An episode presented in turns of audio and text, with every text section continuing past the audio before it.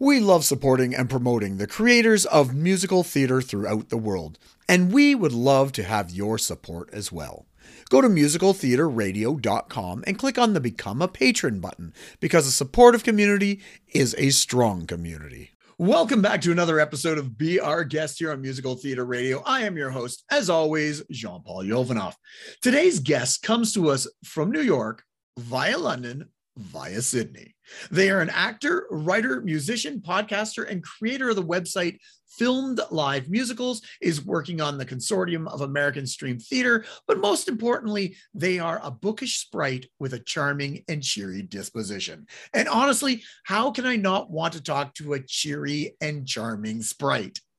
It gives me great pleasure to welcome to the show Louisa Lyons. Hello, Louisa.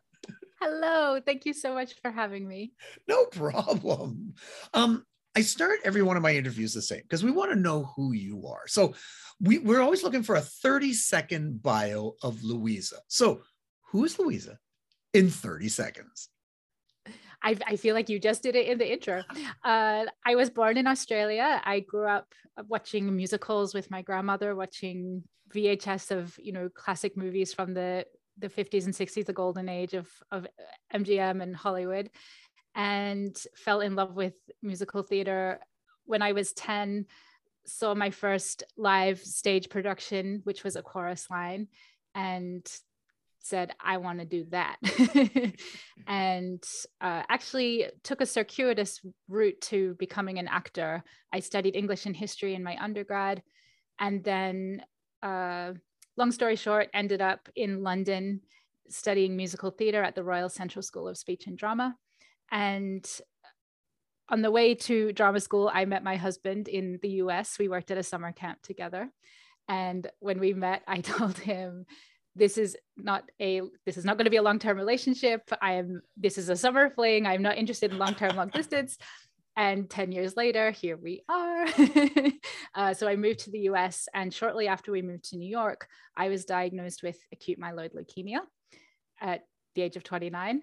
And uh, it was horrible, horrible experience. Uh, I couldn't, you know, I was immune suppressed. I couldn't eat takeout, couldn't ride the subway, couldn't, and most importantly, couldn't go to the theater. And I had written my thesis on filmed live musicals while at Central. And so I had this list of musicals I could watch from home. And I decided to turn that into a website. And uh, fast forward, and here we are. And I've, I've built the most comprehensive website of a database of stage musicals that have been legally filmed and made available to the public. Very cool. We're going to talk about all that stuff for sure. And you've had the longest summer ever, it seems 10 years now and counting. Summer fling. Oh, yes. Yeah. so. If well, you know, it's funny when we moved when I moved to America, we Aaron was living in Colorado and I arrived right in time for the polar vortex. Oh, geez. Folks remember that. And the plane landed from London, and the, the stewardess said, uh, Welcome to Denver. The outside temperature is minus 20 Celsius. And everyone on the plane was like, Take us back to London so I have endured, uh, although I have enjoyed summer love, it has been many cold winters. sure. When was the last time they had a polar vo- vortex in Australia? Um, ice it, age, maybe. Never. like... I I had never experienced below freezing temperatures until I moved to the UK, and I'm I'm a runner as well, and I like had to learn how to run in sub-zero temperatures. That's so funny. Yeah, I, I I talked to a guy in Australia periodically, and yeah, he's never seen snow. like, yeah, like you can have some of ours. Like sometimes there are days just take it. We have to manufacture our snow. We do have snowfields, but uh, it's a lot really? of it's man-made. yeah. Oh wow, there's a place I want to get to at some point. It's like the farthest point in the world to get to, but uh, maybe one day. Cool. It is beautiful. I want to take it back um, to, to, to when you were younger. Were, were obviously you were into musicals uh, when you were younger, but were you the black sheep of the family, or did you have a family that was very artistic or, or into theater and musicals? Oh, that's a good question. I I wasn't really a black sheep in terms of theater, every everyone in my family loved theater. My grandparents uh, were grew up in the Philippines and uh, came from Spanish background, and so they performed in zarzuelas growing up, and so opera and music and theater were a very big part of our house. And my mom was a ballerina when she was before I was born, uh, so we grew up.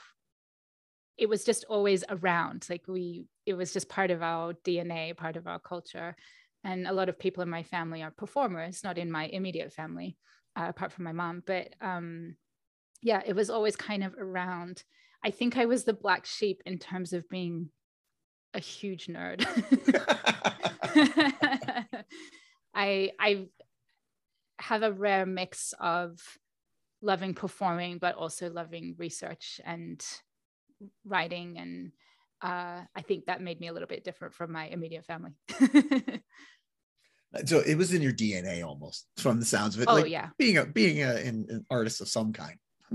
oh yeah, my great grandfather was a concert pianist. My mom was a ballerina, like I said. Um, and even if they weren't performers in my family, like everyone in my family loves music and theater and musicals. Yeah. And you know, my grandmother, my a vivid memory of my grandmother is every Saturday morning she would be blasting opera while cleaning the house. and, and, and, you know it, and that makes you wonder you know the nature versus nurture thing like i'm the same way my family has an artistic background and stuff like that like i don't know maybe there it is a little combination of both but i think nature you know it's in the dna somewhere as well so. yeah we we can't help it. my sister is a um a journalist and a and she uh, does presenting and you know we can't help ourselves. We we like being in front of people. Now you said when you you, you um, were older you did uh, english and history correct? Um, that's so right. so what type of uh, history did you take? I'm always curious. Uh, mostly australian history and also uh, women in history and uh, a lot of war history actually like um, world war ii and australians role Australia's role in in those conflicts. Nice, and and naturally that is the perfect progression to musical theater um, in London. So so how how did you get from you know the English and the Australian history to you know going to school in London for musical theater? Well, my mom had been very insistent while I was growing up. I knew from when I was very young that I wanted to be a performer. And because of her life in ballet, my mom knew how hard it was. And so she was very insistent that we had to have a backup plan, that I had to have something under my belt that wasn't theater.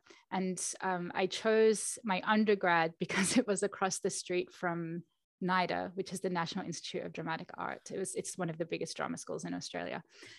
back then there were i say back then but it's not that long ago but it's it's kind of funny how much it's boomed in the last 10 20 years um, there were like two drama schools in the whole country and that, that was kind of it. Um, so I, I had chosen unsw because it was across the street from nida and i'd always loved english and history and i did well in them in school and so that's what i ended up majoring in. And then I went after I finished my undergrad, I went traveling with my boyfriend at the time and spent almost a year like traveling through Europe. I walked across Spain. We we did the Camino, which is a 500 mile pilgrimage across mm-hmm. northern Spain, and it was an amazing experience. And we worked at the summer camp where I would eventually meet my husband. But um, that boyfriend at the time, we were engaged, and I was like planning to become a Montessori teacher. Like I, it was kind of a very different life. And then that engagement uh, ended, and I had a, t- a year of being, oh, what am I doing with my life? Who am I? What do I want? And came to the realization that I really wanted to pursue performing. And I knew I wanted to live overseas as well. And saw an audition for Central and I thought that looks cool and kind of auditioned on a whim and fell over when I got in. I couldn't believe it because it's such an amazing school and such an amazing program that was really cool because it combined performance with research and very few programs do that. Huh. So I packed my bags and skipped off to London. I'm curious about this research aspect of of of the school. What, did that entail and how did that work? we wrote a um, a, a thesis. We we got to do research. Part of the coursework was um, understanding theory and understanding history and combining that with performance studies. So we did, you know, we had dance classes and singing classes and acting classes, and we did a show. We did Sunday in the Park with George. Um, oh so beautiful. And uh, and and alongside that we were doing this original research to try and like advance the field in, in musical theater. And something that always makes me laugh is that musical theater was like the when you talk about black sheep like musical theater was a separate program and we weren't allowed to mingle with the acting student the straight acting students. Um, it's it's it's interesting to me how musical theater scholarship was not taken seriously. I think that's changing a lot mm-hmm. in recent times, but uh, certainly when I was at Central, it was it was deemed a separate world. wow, that's, that's you know what I think most um, students who are in musical theater should have to take some kind of course like that because to understand your craft, you have to know your craft and you know it's great you can have you can be the most talented singer actor dancer whatever but if you don't understand why or the hows or where it came from you're just limiting yourself. So i think that's a fantastic thing they had to offer. It was fascinating and i had gone there intending to write my thesis on a, something to do with australian musicals. I had uh, briefly run a podcast when i uh, toward the end of my time in australia about australian musical theater which is like was just absolutely burgeoning at that time and it's exploded you know since then. It's you know when i was growing up we were lucky to have one or two musicals a year. Yeah. and now there are you know dozens playing and that just it wasn't the case when i was growing up and it's really exciting to see how much it has exploded. Uh, I wish there was more Australian work. Anyway, that's a that's a whole other thing, tangent.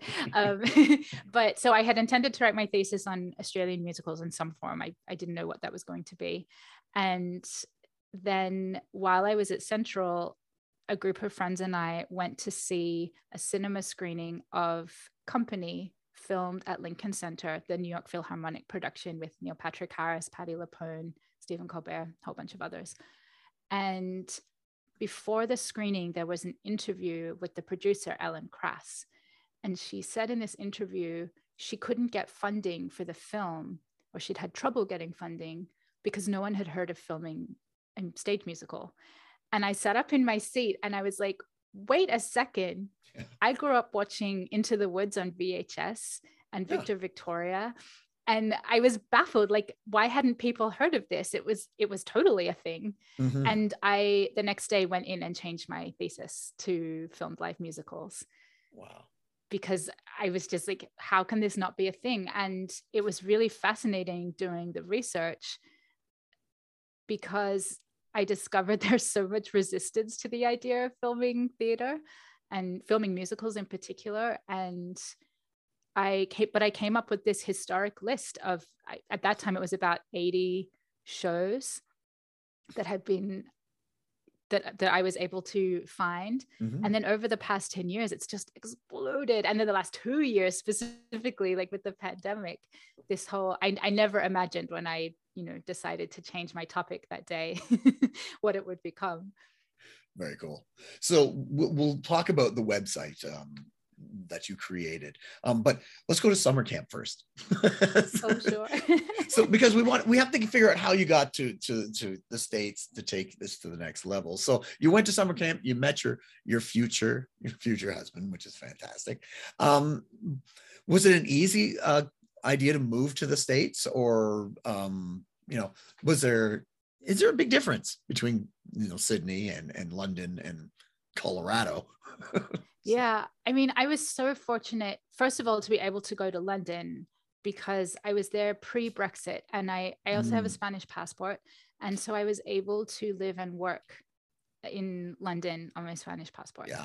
And like the timing of that, I just couldn't do that anymore. It's just not possible. But I'm so grateful I had that experience because London is such an extraordinary city. It's so beautiful, it's so walkable and it's just got such an amazing history. I would pinch myself, like I would walk through a park and I'd be like, this is where Virginia Woolf hung out. And like that just it blew my mind. I, I loved it so much. Yeah. Um, but when Aaron and I decided that we didn't want to do long distance anymore, we actually looked into bringing him to London mm. and discovered it was like completely unfeasible with the cost of the visa and everything. And we we at first we didn't want to get married. We were like we wanted to be together but we we didn't want to get married. And when we had looked through all the options of how i could live here you know we discovered oh the easiest thing to do was to get married. And so we applied for the visa and oh my god it took over it nearly took it took nearly a year for the visa to be approved. Yeah. and it got held up because I I went for my interview and I had this like giant stack of papers like proving who I was and where I'd been and that I that our relationship was legit like I photos and I mean it was crazy. And the amount of paperwork it's just it's nuts.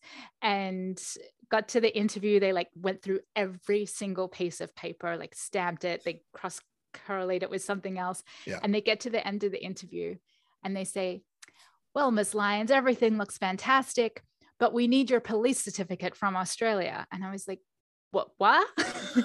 and I had to, I was meant to provide a police certificate showing that I wasn't a criminal in Australia. Oh, and I had to wait, I had to apply for this certificate and wait for it to be shipped by snail mail oh, from Sydney geez. to London. so it took like it was a very stressful, horrible period waiting for that to come. And then uh, it finally came through and I, I moved over to Colorado and my husband was doing his master's at uh, Colorado State in Fort Collins. And I'd never heard of it when, you know, when yeah. we met. I was like, what is this place? And I'm so glad I got to live there. It's this beautiful mountain town and yeah. they have a great theater scene there. And I immediately, like literally three days off the flight, booked my first gig. got to do the Tempest with Open Stage Theater and wow. like just fell in love with the people and the place. And living in the US is completely insane. it's, it's, infuriating. I bang my head against the wall every day at how crazy the systems are and how expensive it is and healthcare and yeah. all of that. But also, I love it so much. The yeah. there are a lot of systematic problems, but there's you know there's just so much opportunity here that i wouldn't have had where i was for sure well, and, and thank you for telling us about the, the visa and everything, because I, I, like to have on this the podcast not just musical theater, but to help people who need visas to move because of marriage. It's you know I want to provide as much information to our listeners as possible. So it's so hard, and I you know I I feel for people applying during COVID and post 2016, I know that it became even slower and harder, and the bureaucracy is it's awful to navigate. It's it's really like you know I I think about people who are seeking asylum or who are refugees and you know who come i have a very cushy circumstance. Like i was mm-hmm. i i'm very very very lucky. I wasn't fleeing war. I wasn't fleeing persecution. And when I think of what those people have to go through, the hoops you have to jump through to move here are immense. And I, I get really angry when people treat people who are seeking a better life with such disdain and such contempt because they've been through hell to get here. It's true. It's true. Let's let's talk about your website. Um, sure filmed live musicals. Um, you, you, mentioned briefly in your bio uh, how it started, but let's could you uh, uh, you know expand on that and, and tell us a little bit about the website itself? Sure. Uh, so, like I said, I started it after I had been diagnosed with acute myeloid leukemia.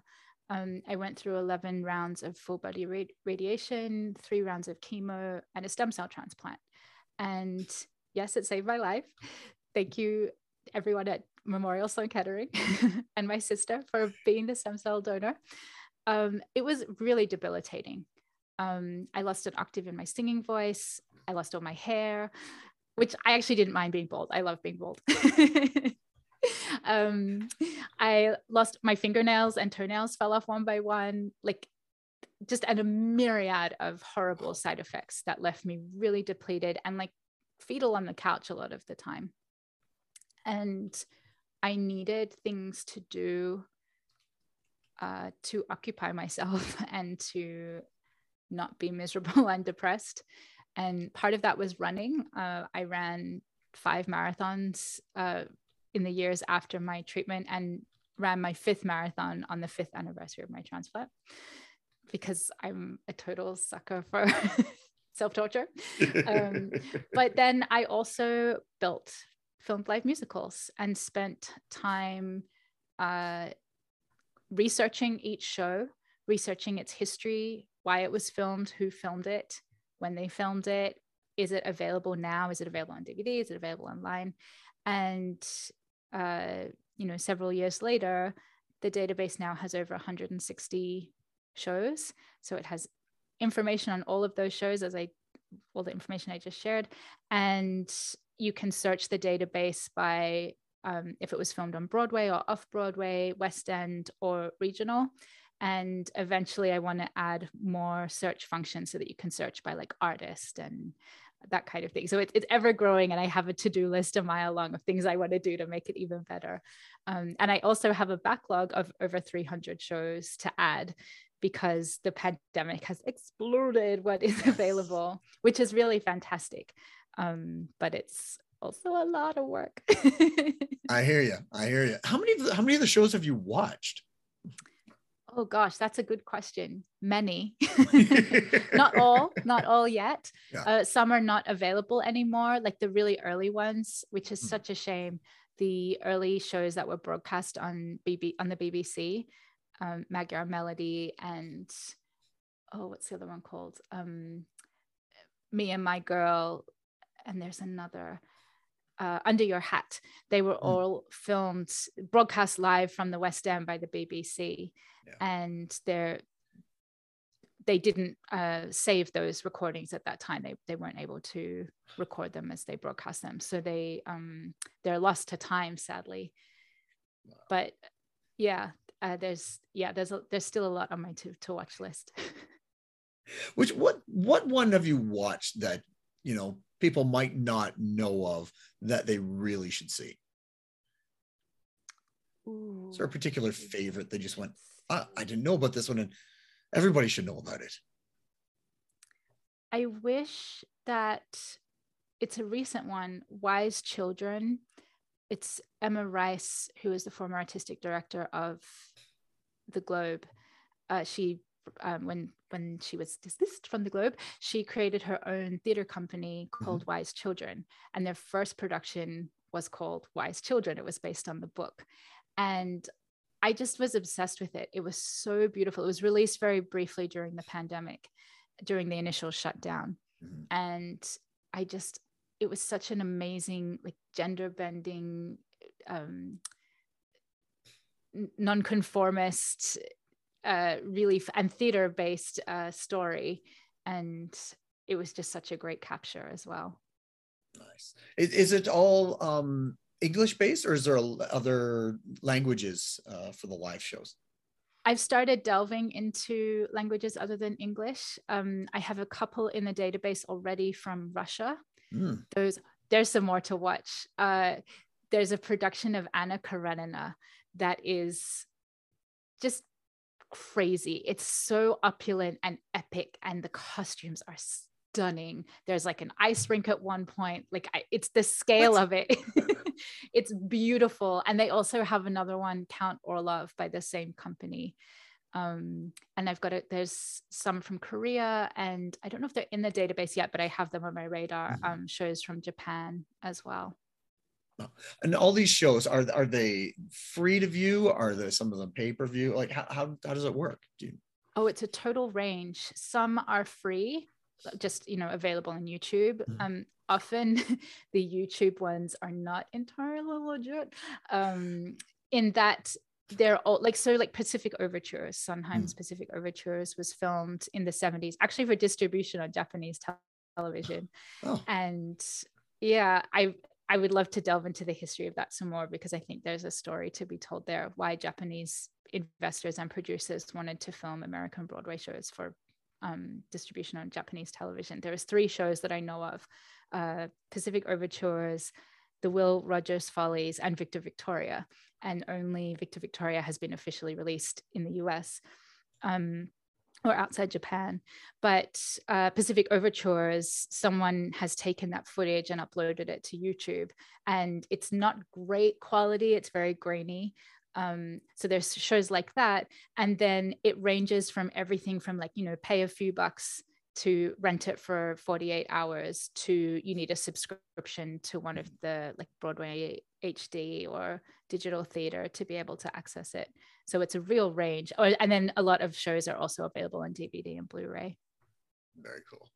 Very cool. So let's talk about the other thing where, you know, we kind of uh, met and, and learned more and, and talked about the Consortium of American Streamed Theater, which sounds really grand and, and frightening but tell us a little bit about it and, and what it is and and how important it is because i that's why i came on board with it right at the beginning or is it the beginning i, I don't know you'll have to tell us yeah it's it's we're at the beginning we're we're something is starting um so Paul Gordon, the composer of Jane Eyre and Broadway's Jane Eyre and the off-Broadway Daddy Longlegs and the regional Pride and Prejudice.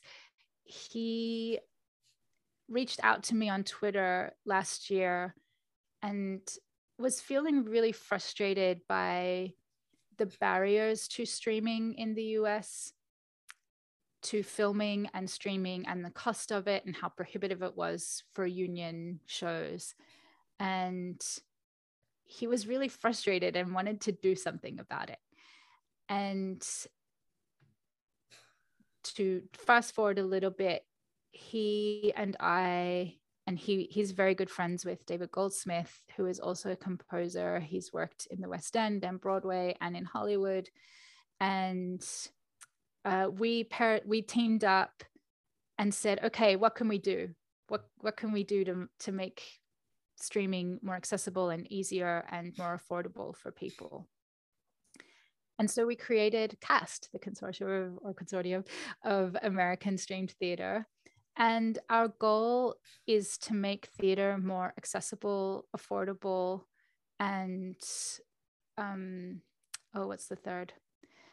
Accessible, affordable. I'm blanking. One sec.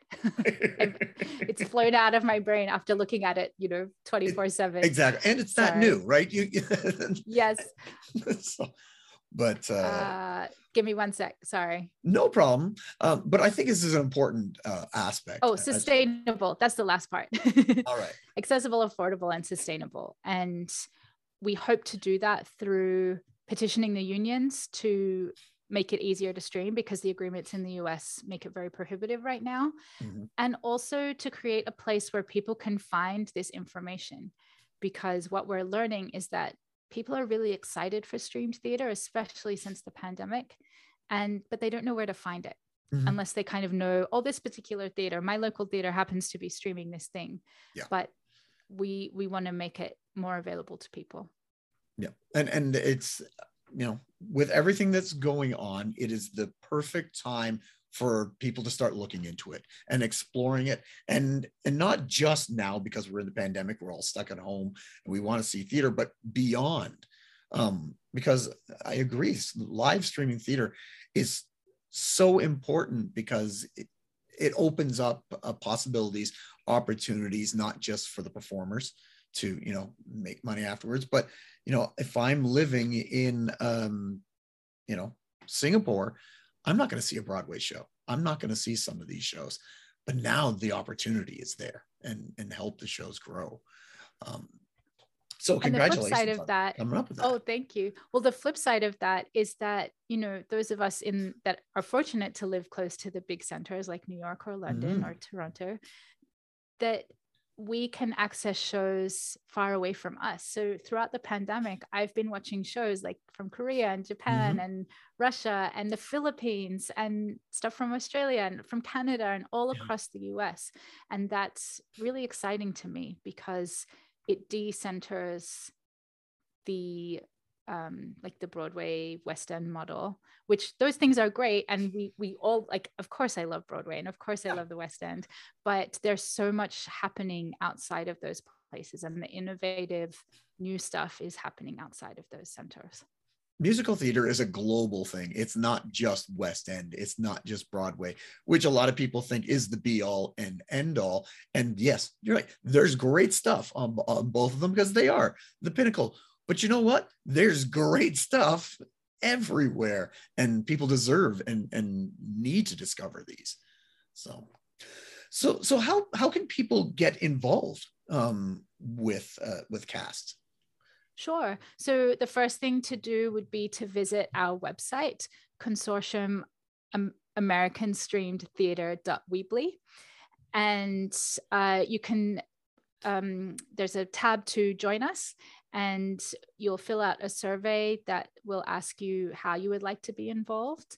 And um, we are also i don't know when this episode is going out we're hosting a town hall on um, sunday june 16th at 11 a.m eastern time june? and we will oh sorry june what am i talking about january June is so far away. um, January 7th, January 16th at 11 a.m. Eastern. And we will definitely be hosting more of those town hall events. So stay posted. And hopefully, with Jean Paul's uh, amazing virtual theater, we'll be involved. So stay tuned.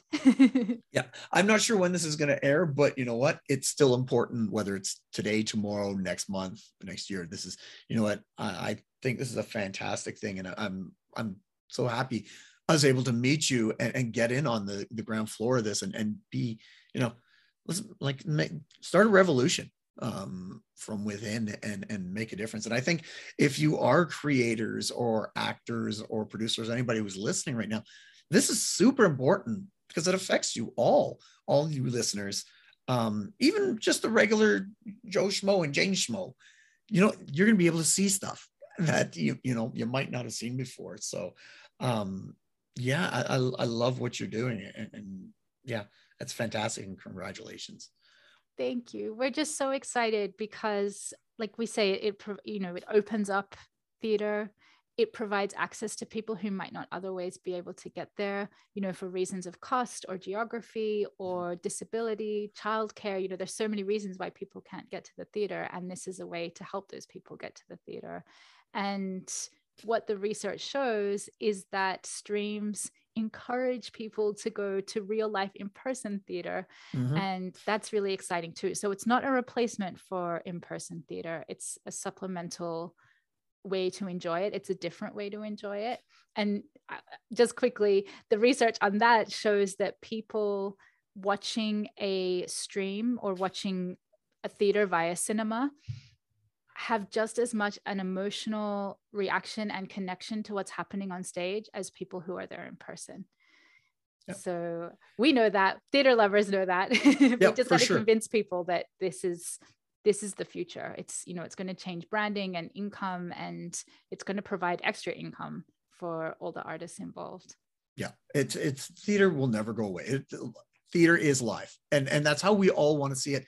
And I don't understand people's thoughts that oh, the streaming will will stop people from going. Uh, bootlegs never stopped people from going to the theater. You know, that makes them want to go more to see what they've this, seen. The same arguments happened when radio became a thing. Like, oh, radio is going to kill in person, and then yeah. it happened when television was invented. Oh, television is going to kill live theater. And then yeah. when records um, cast albums became a thing original recordings cast recordings yeah oh we can't have a cast recording you're giving away the show people won't come anymore what is the number one thing that people buy when they go to a show the cast recording yeah i know i know. It's you're onto something fantastic and i look forward to joining you on this journey forward into wherever it, it takes us. Um what how do they people check out your website? What's the website for filmed live musicals? Filmedlivemusicals.com and you can find us on twitter instagram and facebook. Awesome. Uh Louisa, thank you so much for coming on and, and talking about your, yourself, your, your career, your life, and, and, all the many things that that you are uh, helping people discover with the, the you know uh, filmed live musicals and the cast as well. Um, but before we go, I always ask three questions of my guests. Now, there's no right or wrong answer, but um, you might give a wrong answer depending on what people think. But, but don't be scared. Don't be scared. The, we'll, we'll, throw a, a nice softball uh, at you or lob a cricket ball. Maybe is that better for being in Australia? I, I, love watching cricket. I'm gonna say that right now. It's I love watching it. I don't know how you feel about it. Some people might not be a fan, but I'm, I'm not a fan of watching, but I I did play in high school. It's a ah. lot of fun. I would love to do that one day, but that's a whole sidebar, side tangent. Okay, question number one: What creator or team within musical theater has had a great influence on you? Now, it could be a composer, lyricist, director, producer, actor, even stage manager. Could be somebody famous or not famous, like a teacher. Is there anybody in musical theater that's that's had a big influence on you? Hmm. I think, well, of course, Julie Andrews to start off with. Mm-hmm. I grew up obsessively watching Mary Poppins like I would play it and then rewind it and watch it again. and so I I feel like she's family. and Doris Day would be another one. Uh, the Pajama Game was the first time I saw a woman who was really sassy and was in charge and romance didn't come first and I was really drawn to that. And then on a personal note,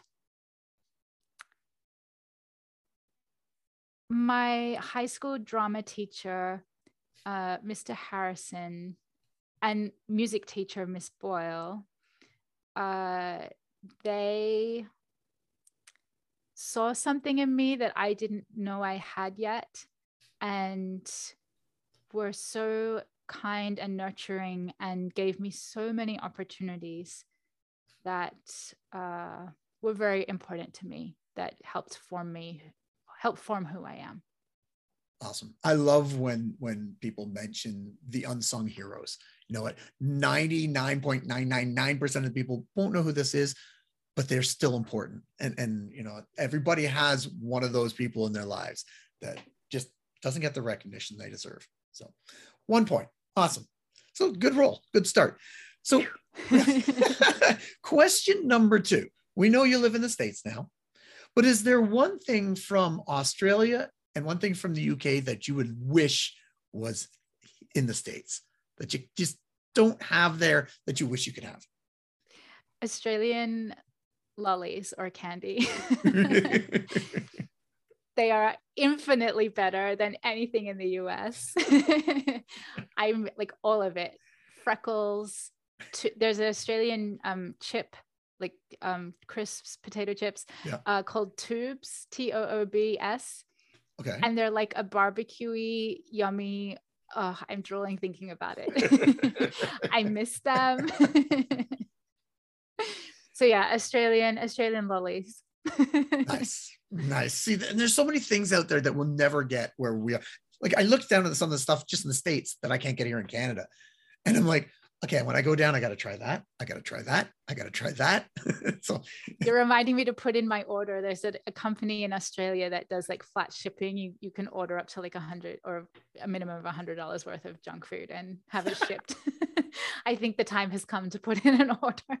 nice. I'm glad I could remind you of, of you. that. Correct answer. Another point. So question number three, the one we may judge you on, or I won't, but somebody might. We don't know. Food in the theater or cell phones in the theater? Which are worse? Uh, I've worked for a long time as an usher. Okay. And both oh god I, I, mean what i have loved about the good thing about the pandemic is close i mean I, I feel bad for the food and beverage staff because they're out of work but not having food is so good you don't hear this constant rustling and chewing and so I, I've but I understand like it is nice to you know have a drink and have a nibble and something while you're watching a show. I understand it, but people are the worst. And uh cell phones, I don't understand Yeah.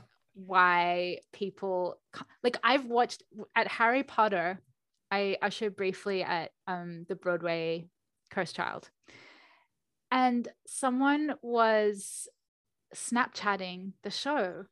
And I was like, okay, first of all, there's zero point to what you're doing because it's going to vanish in whatever the time thing Yeah. is.